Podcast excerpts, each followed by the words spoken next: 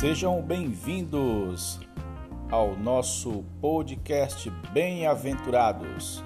Estamos de volta com mais um Ruminando a Palavra Profética.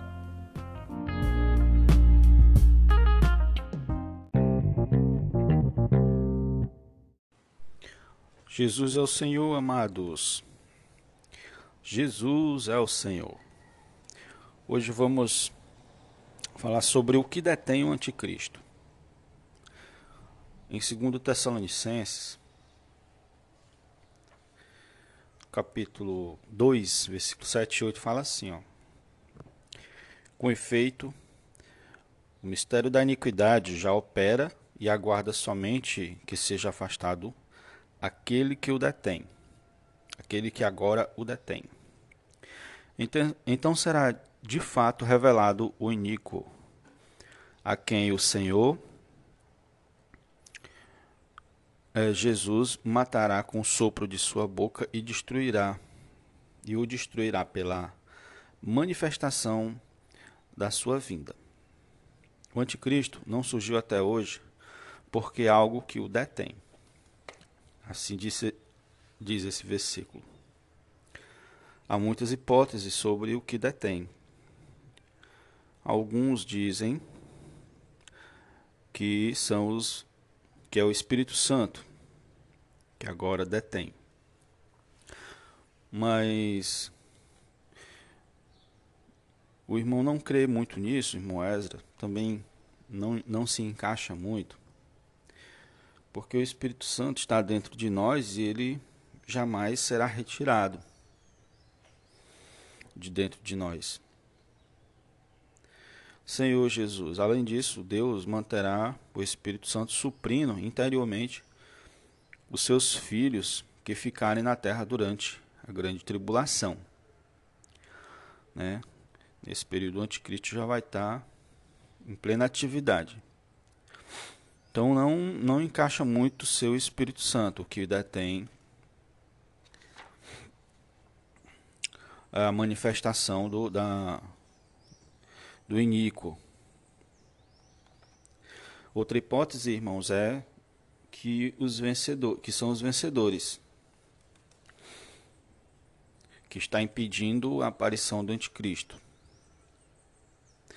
Mas quando o filho varão for arrebatado, ou seja, retirado, né, da terra, o caminho estará livre para a manifestação do anticristo. Sim, interessante. Essa daqui é interessante, certamente. Os vencedores, aqueles que levam a vida com Deus de maneira séria, são um fator de restrição para o anticristo. Isso nos leva a considerar que somos aqueles que o detêm ou facilitam. Se nós viver de acordo com o mistério da iniquidade, não oferecemos resistência nenhuma à manifestação do iníquo, até contribuímos. No entanto, se nós, nosso se nosso viver é fervoroso, é no espírito, ativos no viver da igreja, seremos a parte forte o filho varão, que impede o avanço do mistério da iniquidade e dificulta a ação do anticristo. A terceira hipótese é que é a palavra de Deus. Quando a palavra de Deus for retirada da terra, o anticristo aparecerá. O irmão acredita mais nessa. E eu também vou no rumo dele. Ele até menciona que na época, na China, onde ele nasceu, os comunistas tentavam, tentaram fazer isso. Tentaram de várias formas, mas não conseguiram. Ele lembra de os avós dele guardarem folhinhas da Bíblia dentro da, das cadeiras. Né? É, eram ocas as pernas da cadeira e eles guardavam ali. E virou até virou comum, ficou comum.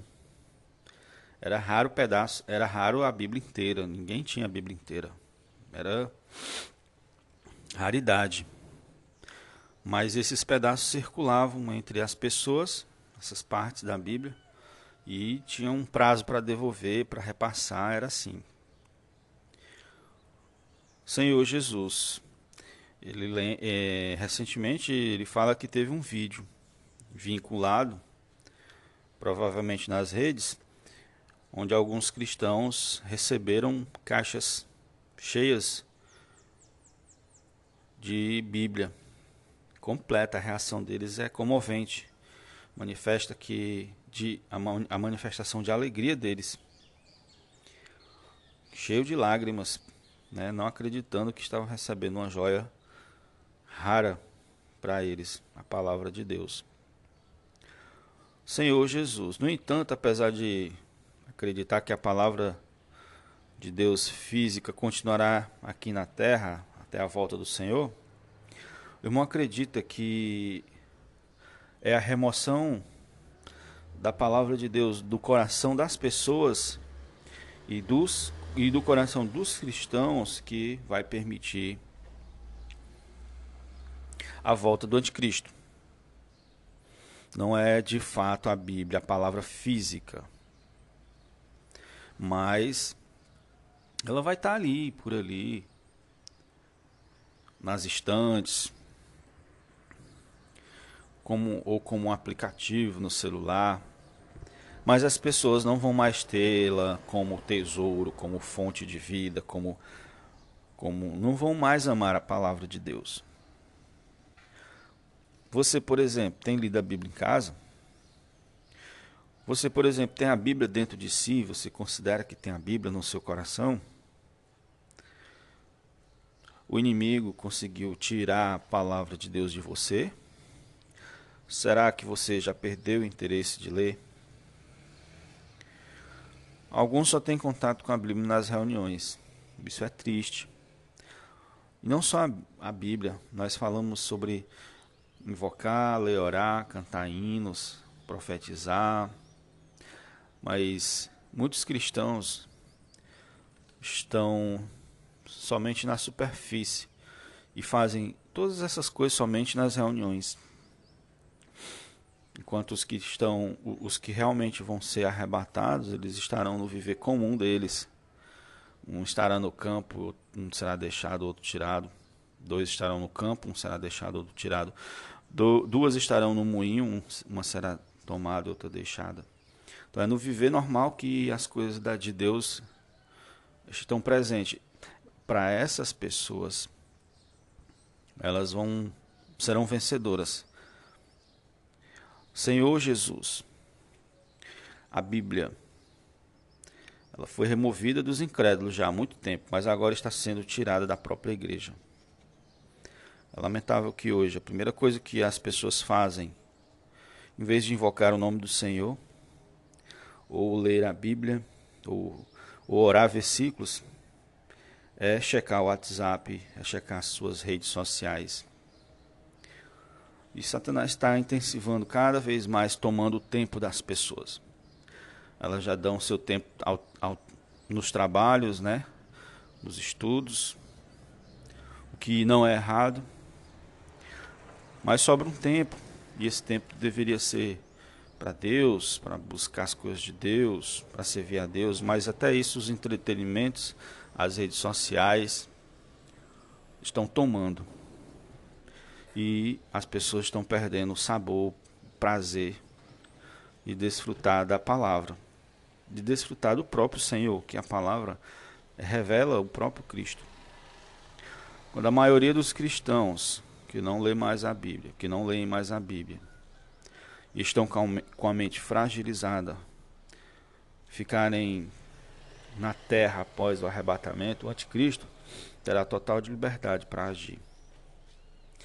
O inimigo está usurpando os filhos de Deus e temos cada vez menos tempo para ler a Bíblia, para ler a palavra.